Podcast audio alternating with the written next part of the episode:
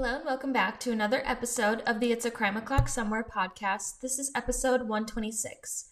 Today I will be talking about two best friends and what happened when one turned on the other. My sources for today's episode are an episode of I Killed My BFF, season 1, episode 3, titled Frat Brother Homicide, WashingtonPost.com, AkronBeaconJournal.com, and CleveScene.com. As usual, all of my sources will be linked in today's show notes.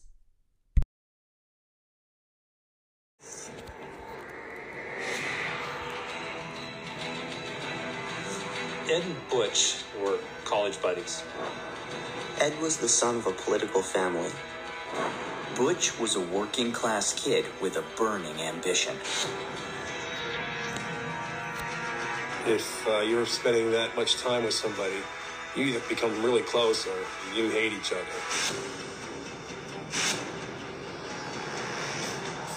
We made a pledge to be brothers, but after four years of friendship, it all fell to pieces, One of us was dead. and the other was covering up a murder. Roger Butch Pratt and his best friend Ed Swiger grew up in different towns in Pennsylvania. Ed came from an affluent family. Ed was the oldest child of six. He became a bodybuilder and kickboxer. And when he was growing up, his dad made him work after school at his furniture store. Ed's dad was also a local politician, which increased Ed's interest in the topic. Ed was into student government at school and wanted to go into law school. Roger Butch Pratt, also known as Butch, wanted to be a football player. He had been called Butch since he was little, and the name stuck. His family lived in a town just outside Pittsburgh. Butch loved being outside and playing sports. He was the first person in his family to attend and graduate from college. Butch and Ed met in the fall of 1984 at Thiel College in Greenville. They were both popular and friendly. They both decided to join a fraternity in the spring of 1985 along with a few other friends, and Ed was elected as the pledge president. There were 13 members of the fraternity. They were all close, but Ed and Butch became best friends. They trusted and confided in each other. They did things off campus like hunting and sports. Ed liked guns, and Butch liked to fish. Butch even seemed to change how he dressed and focus more on studying and on his future. Butch really liked talking to women on campus. It was easy for him, but Ed had only been with a few women. He eventually seemed to have a serious girlfriend. Towards the end of their sophomore year, Ed and Butch started to talk about moving out of the frat house and into an apartment together. And they did move into that apartment during their junior year. They both began began going to the gym more to lift weights and were still active in the fraternity, but the fraternity was in debt. Butch and Ed decided to sell some electronics and give the fraternity the money that they made. However, they kept this plan between them and didn't tell their brothers. Butch and Ed broke into the fraternity house to try to help their brothers, and they broke into another fraternity house nearby.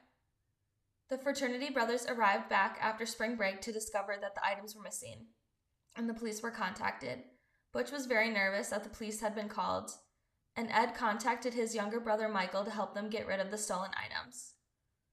One of the officers determined that whoever had done this had to have a pass key, which Ed did. There had been no forced entry, and at, but at the time the police didn't have a list of the people who had a pass key, and the case went cold. During their senior year, Ed and Butch served on their student government, and Ed became the senior class president. It was during their senior year that Ed and Butch met a woman named Linda Carlin. They met at the gym that they attended.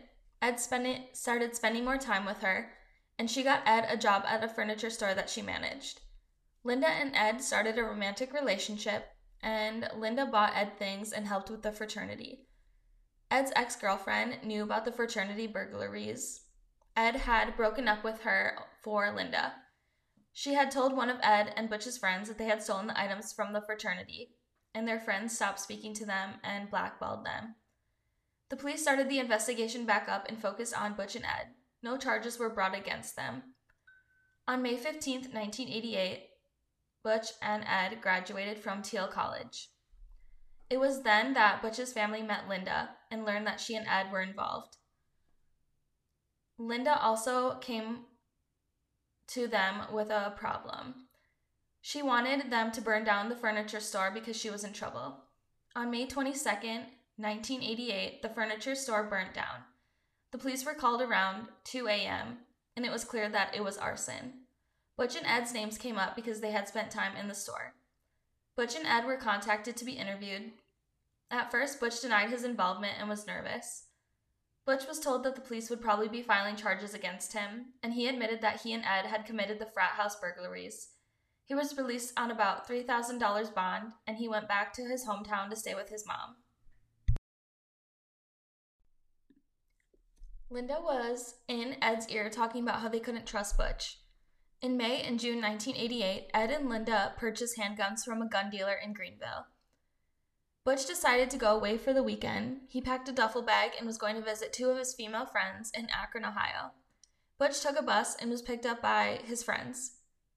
The friends knew about a party in a wooded area. Butch had gotten out of the car, but his friends drove away because it had all been a setup. Ed and Michael were there waiting for him.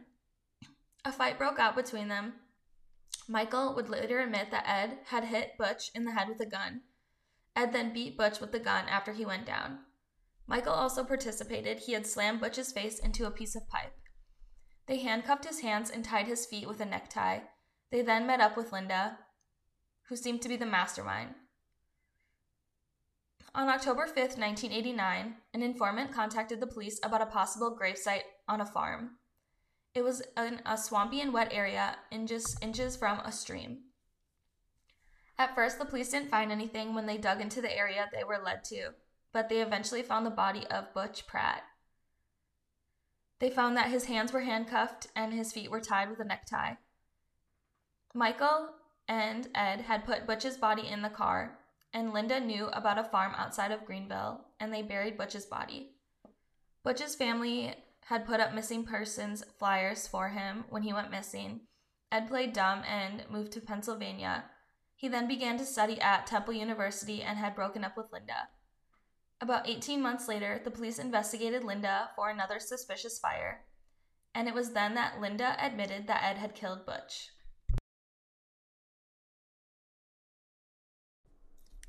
Ed Swiger was convicted of murder and kidnapping, Linda Carlin was convicted of conspiracy to commit kidnapping and arson.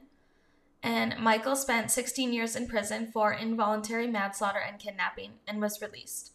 Ed and Linda are still in prison. I think Butch became anxious and worried that the burglary and arson would ruin his future. He knew at some point that the police would contact him and Ed. Ed also didn't want to destroy his future and would have done anything to become a lawyer and protect himself. I think Linda may have talked him into actually killing Butch, but I think Ed would have done anything to save himself.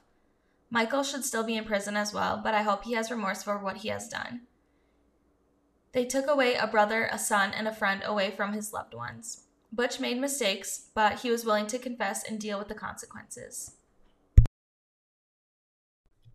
My book recommendation for this week is That Night in the Woods by Christopher Triana. When Jennifer receives a message from Scott Dwyer after 20 years without contact, her first reaction is one of excitement. Scott was her first love. Now in her 40s and in the middle of a divorce, nostalgia for her youth gets the better of her. Scott invites Jennifer to his house in Redford, the town she grew up in. It's a place she's tried to put behind her, for not all childhood memories are sunny. When she accepts Scott's invite, she struggles with mixed feelings, especially when she learns of the death of Stephen Winters, one of her childhood friends. Scott invites three people from their past to honor Stephen's memory Corey, Tracy, and Mark. But the group is more than old friends. They share a dark secret that has troubled them for decades. Now it's time to face their traumatic pasts. Together, they must unravel the mystery of what happened in the patch of forest behind Scott's house, a place once known as Suicide Woods. This book reminded me of I Know What You Did Last Summer. A group of friends are reunited after a tragedy. They think they are the only ones who know what happened, but they're not. I like the dynamic of the friend group. They were all once really close, but obviously their secrets tore them apart. And I give this book an 8 out of 10. I hope you all enjoyed today's episode, and I'd love to know what you think. Please subscribe to my blog, follow me on Instagram and Twitter, buy me a coffee, and please leave me a five star rating, rating and review if you're enjoying this podcast. And remember, please be kind. I'll be back next week with an all new case and book recommendation. And remember, it's crime o'clock somewhere.